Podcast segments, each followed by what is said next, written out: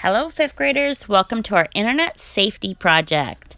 When I think of Internet safety, I always think of the quote with great power comes great responsibility. And I want you to think about that when you are doing your Internet safety presentations. You are going to work in the groups that are assigned to you. You're going to review all of the sources, um, resources from our resources page. So the videos, the links. You're going to go through, and then as a group, I want you to choose a topic of what you want to learn more about. And you're going to research that topic and then present to the class using Google Slides. So the topics are communication, searching safely, private information, cyberbullying, copyright, and social media.